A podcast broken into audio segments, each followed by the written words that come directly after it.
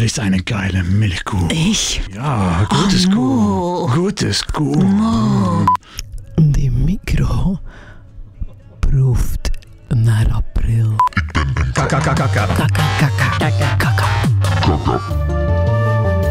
Onze openbare omroep heeft een bewogen geschiedenis achter de rug. Een zenderoorlog en een pax media, besparingen en vernieuwingen, gerommel aan de top, gemorrel aan de basis en een eindeloze reeks naamsveranderingen en mission statements. Het is een geschiedenis met vette en met magere jaren. Maar geen enkel jaar kan tippen aan 1997. Het was het legendarische jaar waarin het Huis van Vertrouwen aan de Rijerslaan haar diepste punt en tegelijkertijd haar allerhoogste kijkcijfers bereikte. Kortom, het was het jaar waarin de BRTN gehackt werd. Ik ben Windel de Wachter en dit is Parallel, podcast over een volledig waar gebeurde Belgische geschiedenis met alternatieve feiten. Het is de lente van 1997. In een veld in Engeland vraagt het arme schaap Dolly zich af waarom ze zoveel op haar moeder lijkt. In menig broekzak smeken Tamagotchis om aandacht en op de radio verzoeken de Backstreet Boys met aandrang om alsjeblieft geen spelletjes meer te spelen met hun hart. Het is ook het jaar dat de VRT, toen nog de BRTN, eindelijk lijkt recht te krabbelen na de mokerslag die de komst van VTM was. In 1995 was er eigenlijk voor niks nog geld. Producties werden onderbroken, afgebroken, stopgezet. Mensen die weggingen, vloeiden, die, die werden gewoon niet vervangen. Ja, soms door stagiairs, die kosten niks. Hè. De sfeer zat onder nul, zeer ver onder nul zelfs. Maar dan later, ja, vanaf 96 en zeker in 97, begon de VRT, de BRTN moet ik zeggen, weer mee te spelen. Ja. Dit is Frank Raas. Vandaag, net als 23 jaar geleden, sportjournalist bij de openbare omroep. Schalkse Ruiters, Alles kan beter, Windkracht 10, om die maar te noemen. Ja. Dat was nieuwe, vernieuwende televisie, hè. maar dat succes werd dus helemaal overschaduwd. 1997 was immers het jaar van de bekendste chantage uit de Belgische geschiedenis. Die van de BRTN. Hoe het afloopt weet iedereen. Dat staat nog steeds op t-shirts, is te horen op ringtones en was het onderwerp van twee rechtszaken en evenveel parlementaire onderzoekscommissies. Maar hoe die bekende BRTN blackmail precies begint, dat is veel minder duidelijk. Ik ging te raden bij Kimi Sares, in 1997 vaste monteur bij de BRTN en bevoorrechte getuige. In het begin was dat gewoon echt niet duidelijk dat wij gechanteerd werden. Dat jaar waren er sowieso al een paar stroompannes geweest. Dus een paar meer, dat viel eigenlijk niet op. Als je iemand een kloot wilt afdraaien, doe dan iets dat ze zelf niet doen, hè. En wanneer ook de bekende slagboom van de parking plots op de vreemdste momenten open en dicht gaat, Had er weer gevloekt, hè, door iedereen die met zijn auto kwam. Maar er werd vooral goed gelachen door al de rest. de kleine storingen lijken niets met elkaar te maken te hebben. Niemand vermoedt kwaad opzet en al helemaal geen afpersing. Dat komt door de communicatievorm die de afpersers gekozen hebben om hun eisen bekend te maken. Terug Kimi Sares. Ja, dat is zo typisch hè, voor de BRTN. Je kunt je zelfs gewoon niet deftig chanteren. Je schrijft een brief, dat blijft daar liggen. Je doet een telefoon, dat wordt vier keer doorgegeven. Dat is... De daders communiceren namelijk via tapes die ze per post naar de BRTN sturen. Met daarop hun boodschap. Een montage van aan elkaar geplakte tv-fragmenten. Gelijk een ontvoeringsbrief, hè, maar dan, dan was dat niet met van die geplakte letters, maar met ja, geplakte beelden eigenlijk van programma's, alles door elkaar. Dat was echt goed gedaan, zeg, goed gevonden van die mannen. Wij, Essen 1, 1, 1 miljoen. wij, Essen 1, 1, 1 miljoen. Alleen sinds Frank Dingene, hè, die um, alleen van uh, videodinges, sinds dat die een terug was, ja, de mensen die stuurden duizenden tapes op, hè, met, met de stomste dingen eerst, hè, van eh, oh, hondje gevallen, eh, allee, ik kan het zeven eigenlijk allemaal. Dat die een tape van die daders, dat, dat, dat die niet direct teruggevonden werd, dat, dat versta ik nu wel. Goedenavond, beste kijkers. Twee weken lang kampt de BRTN met stroompannes. En niemand weet wat er gaande is. Maar op maandag 7 april verandert dat. Frank Raas weer. Iedereen kan dat. Zo de tekst van de autocue hacken, dat is, ja, moet je zelfs geen computer voor zijn, dat, dat gaat zo. Je moet er maar opkomen, dat is alles. Het hielp ook niet dat de BRTN in die dagen maar één paswoord gebruikte. Namelijk Rijers 01. Een paswoord dat gekend was door iedereen die er ook maar één dag werkte. Ocharme die Chantal, Chantal Vanny, Die was pas begonnen als omroepster en dan krijgt hij heel die tekst en ze leest die voor gewoon. Zo, dat waren de lottocijfers voor deze week. De BRTN-directie kan mijn eisen niet blijven negeren. Wij eisen 1 miljoen Belgische frank op een geblokkeerde rekening. Zo niet kom ik volgende week opnieuw dag zeggen. En de week nadien. En nadien. Elke keer een beetje erger. En lees nu maar de rest van uw tekst, Mieke. Vergeet ook volgende week niet mee te spelen met de lotto. Wie weet bent u wel een van de gelukkige... De directie van de BRTN stond onder zware druk. Ze zat midden in een vernieuwingsoperatie en in de laatste fase van de onderhandeling voor een nieuwe vijfjarige beheersovereenkomst. En dus Dat was een heel kort intern onderzoek. Snel iemand zoeken als zondebok, ontslaan en dan hopen dat, ja, dat eh, het voorbij was. Hè. En die zondebok werd gevonden, In Kimmike Saris. Kimmy Saris weer. Kimmy had de gelegenheid, want Kimmy was monteur. Kimmy kon overal bij. Allemaal waar. En Kimmy had zelfs ooit op een kerstfeestje een laxeermiddeltje in de gloewijn gedaan. Hé, hé, kan het vierde, daar zijn ze vrij. Daar raak ik niet, ga daar achteruit. En dat heeft mijn zaak ook niet geholpen, hè, natuurlijk. Er moest een kop rollen. Kimmy Saris wordt ontslagen. Oké, ik was niet misschien de beste werkkracht. Zo super gemotiveerd, altijd lachen, altijd vriendelijk. Hoep, hoep, kijk eens hoe goed ik bezig ben. Nee, dat was ik niet. Maar ik zat daar graag. Ja, het enige voordeel was dat ik weer tijd had om te lezen.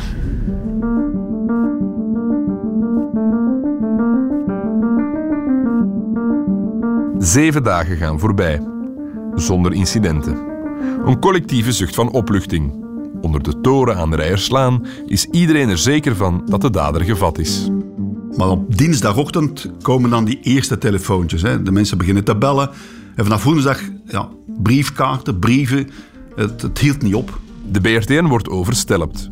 Boze kijkers vragen zich af wat er met teletext aan de hand is. Oh ja, pakt weer een bericht, hè. TP, gepen, DP, mipi, dapag, vupper, vapag, tepen. Allee, dus eh, tegen de middag verwachten we opklaringen, maar dat was zo iedere pagina, van voor naar achter, in de p-taal. Sorry, maar ik vond dat hilarisch. Maar dan, bam, de dag daarop, die ondertitels van het journaal. Alles in van dat Spaans à la. De ministeries van de buitenlandse zaken babbelaar in moedjes op de toppos. Zo, niet gewoon. Ik vond het zo goed. Oh man, zo goed. Het is nu duidelijk voor het hele land dat er iets grondig mis is bij de openbare omroep. Het is midden april 1997. Wat eerst een zorgvuldig bewaard geheim was, is nu publiek. En ook de directie van de openbare omroep geeft nu in een perscommuniqué toe dat deze aanval kadert in een bredere poging tot afpersing. We willen duidelijk zijn. De BRTN laat zich niet, en ik herhaal, niet chanteren. Hè? Het beste hè, van heel die zaak vond ik dat iedereen, maar dan ook iedereen, dacht dat hem wist wie dat erachter zat. Ah ja, Schalkse Ruiters. Ja, Schalkse Ruiters, hè. Nee, nee, nee, nee, nee. Schalkse ruiters. Ja, ja. Goed gedaan, de Ruiters. En dan, een week later, is het weer prijs. Ondanks uitzonderlijke voorzorgsmaatregelen. Dat ging zeer ver. Hè. Er lag zelfs iemand te slapen naast de zuiver, maar echt aan te slapen. Want ik ben er ene keer over gestruikeld. Ik had twee nachten dienst en eh, ja, die man die was gewoon in slaap gevallen. Hè. Maar in die dagen werd er eh, in alles wat er fout liep bij de BRTN kwaad opzet gezien. Hè. Eh, technische problemen bij de live-uitzending van Lottie Goes Classic 3. Ah, kwaad opzet. Of die bavianen die met dat kind gaan lopen. Tijdens de opname van de Droomfabriek. Kwaad opzet. Ja, maar totdat er iets echt gesaboteerd werd. Hè. Ja, ja, maar dan, dan was het plots wel duidelijk. Hè. Want wie die avond naar de nachtradio van de BRTN luistert, heeft al snel door dat er iets niet in de haak is.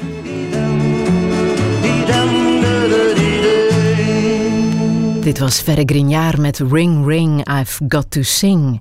Ik denk dat we het gewoon nog eens moeten, moeten draaien. We doen het gewoon. Het is een fantastisch nummer. We draaien gewoon nog eens Verre Grignard met Ring Ring, I've Got to Sing. Die vinylplaten, dat blijft toch echt beter, hè? Die muziek kunt je voelen, jong. Oh, don't cry, my baby. Dat is de 2 na 12 is rood. Speel het nog eens. Oh, don't cry. Ring, ring, I've got to sing. Och, jong. Deze live-trip op de nachtradio duurt 90 minuten. Die micro proeft naar april. Plof, plof, plof. Dag, plofkapje. Nee, nee, niet binnenlaten. Nee, niet binnen. Rode lamp, rode lamp, rode lamp, rode lamp, rode lamp. Forensische analyse door de Rijkswacht leert achteraf dat er een stevige dosis LSD door de koffie van de presentatoren en techniekers was gedraaid. Uit interne documenten blijkt dat dit het moment is dat de BRTN-top overstag gaat. Er worden fondsen vrijgemaakt om de gijzelnemers te betalen. Maar nog voor de directie die intentie kan duidelijk maken, valt er een nieuwe tape binnen. Een tape waarop het geëiste geldbedrag verdubbeld wordt. Proficiat, bedankt voor het meespelen. Maar... Wij wilden liever 2 miljoen Belgische franken. 2 miljoen. Belgische franken. Dat is niet alles. Dat is inderdaad niet alles. Er wordt een extra eis toegevoegd. Een eis zo bizar dat iedereen. Nee, zei. Nee, nee en nog eens nee. Dat, dat geldt tot daar aan toe. Dat konden ze wel vinden, maar dat andere nee, nee, nee. De daaropvolgende weken lijkt het even alsof de BRTN de dans ontsprongen is. Maar op 12 mei Stipt om vijf voor acht s'avonds. krijgt TV-kijkend Vlaanderen op beide BRTN-televisiezenders Simultaan, ja. een fragment van nog geen 20 seconden voorgeschoteld. In loop. Wer ist eine geile Milchkuh? Ich? Was? Ich? Was, was sagst du? Entschuldigung. Mo? Ja, gutes Kuh. 12 minuten lang.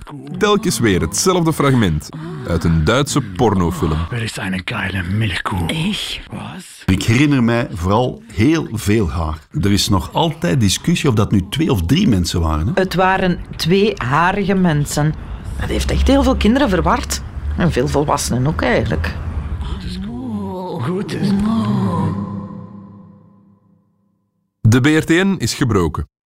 De BRTN die stond op het punt om Ketnet te lanceren hè, voor de kindjes. En daar dan drie of twee eh, naakte Duitsers te zien. Dat, dat, dat- allee, stel u voor, dat kon niet. Hè. Het geld wordt gestort. 2 miljoen Belgische frank op een anonieme Zwitserse rekening. Twee dagen later wordt door een schoorvoetende BRTN dan ook aan die onmogelijke tweede eis voldaan. In Sarajevo zijn de herdenkingen van start gegaan van het beleg van de stad door de Servische troepen. En ook De tweede eis van de afpersers had niets met geld te maken, maar met de mensen van de BRTN. Te beginnen met André Vermeulen. Einde van het half acht journaal. Ik, eh, ik wens u een prettige avond nog en. En eh, ook nog dit.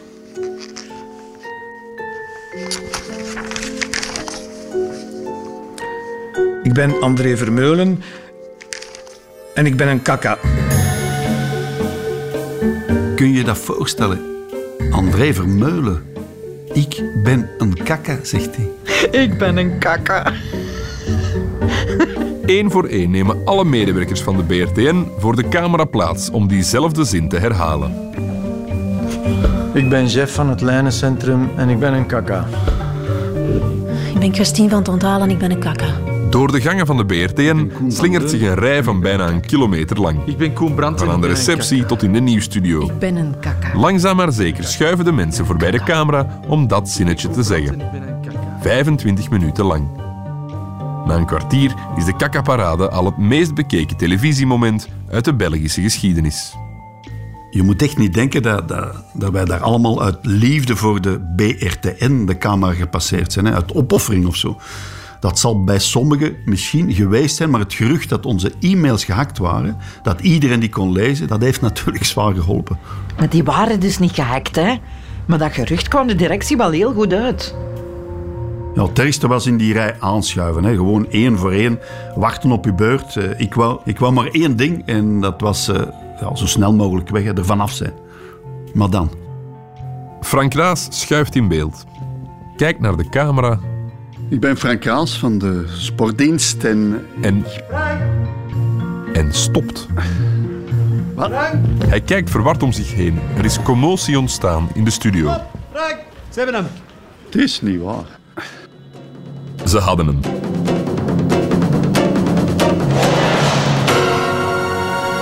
We openen dit extra journaal met één enkel nieuwsbericht.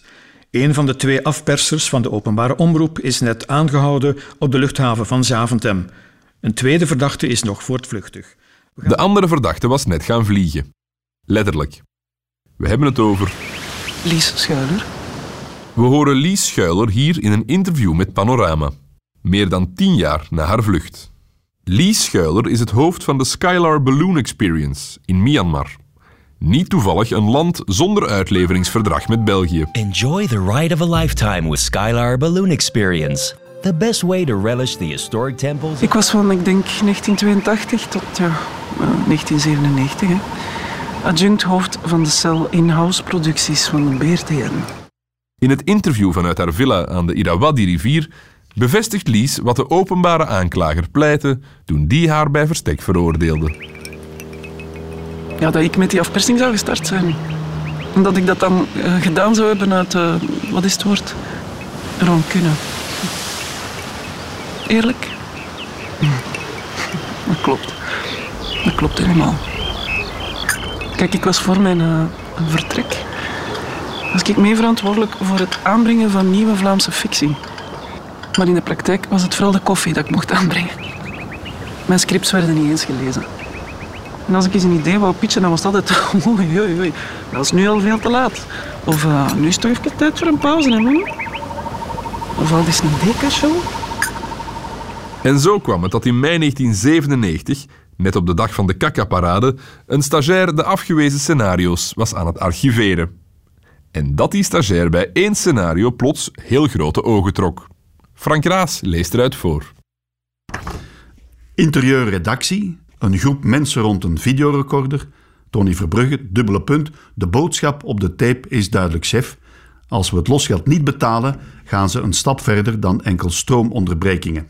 Hoofdredactrice Danielle, kijk citeert, ze zouden niet durven, enzovoort enzoverder.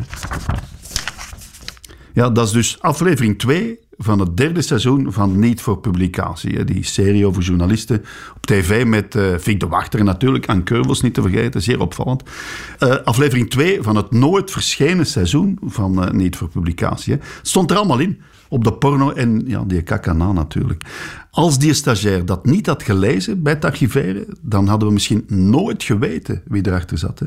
En als de directie nu gewoon eens mijn scripts had gelezen, dan had ik dat nooit moeten doen. Ironisch, hè? En voor de record, eh, die porno en die kaka, dat stond niet in mijn scripts. Dat was niet mijn idee. Dat was mijn idee. Hier is Kimi Saris weer. Kimi, die haar laatste dagen bij de BRTN vulde met het lezen van oude scripts. En tijdens het lezen net datzelfde scenario tegenkomt. Maar dan een paar weken vroeger dan de rest van de BRT. Mijn mond valt open. Zo'n hoge, jong. Het is Kimi ook meteen duidelijk hoe de vork aan de steel zit. Zij had het geheim van Lies Schuiler ontdekt. Had Kimmike Saris dat kunnen melden aan de BRTN-directie? Ja, maar dat is moeilijk hè, als Kimmike Saris daar niet meer werkt. Dat is lastig, hè? Ah. Dus krijgt Lies een telefoontje. Met het vriendelijke verzoek om in de vraagprijs rekening te houden met een extra handlanger. De gechanteerde chanteur. Ja. Kimi eist ook dat de voorwaarden naar de BRTN lichtjes aangepast worden. Omdat ik vond en vind dat het daar allemaal kakas zijn, hè? En dat mocht wel eens gezegd worden. Luister, ik heb van niks spijt. En ze moeten niet komen pleiten, hè, de BRTN. Tegen 2001 hadden ze met die kakka-ringtoon alleen al hun hun geld al dubbel en dik terugverdiend. SMS Frog naar 7878 voor de Crazy Frog ringtone. Of SMS KAKA voor de...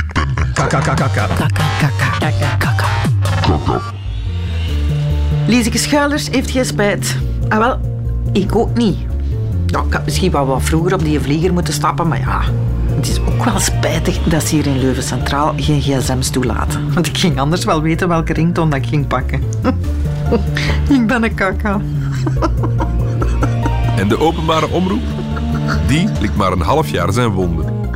In december 1997 houdt de BRTN op te bestaan en wordt de VRT geboren. nieuwe naam, een frisse start. En nog allemaal dezelfde kakkas.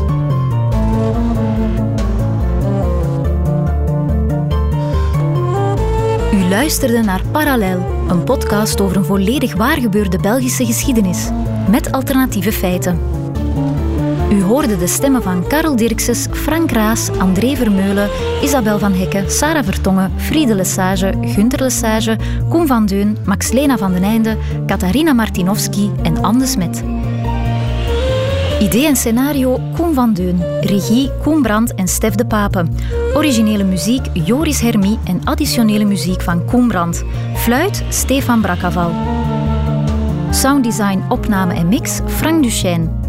Alternative factchecker Linde Verlooy. Productie Christel Gijzenberg, Leen Renders en Pieter-Jan Vinks voor het Geluidshuis. In samenwerking met Fien Reekmans, Hendrik de Smet, Stijn Ombelets en Jan Knudde voor Radio 1. Parallel is een Radio 1-podcast gemaakt door het Geluidshuis.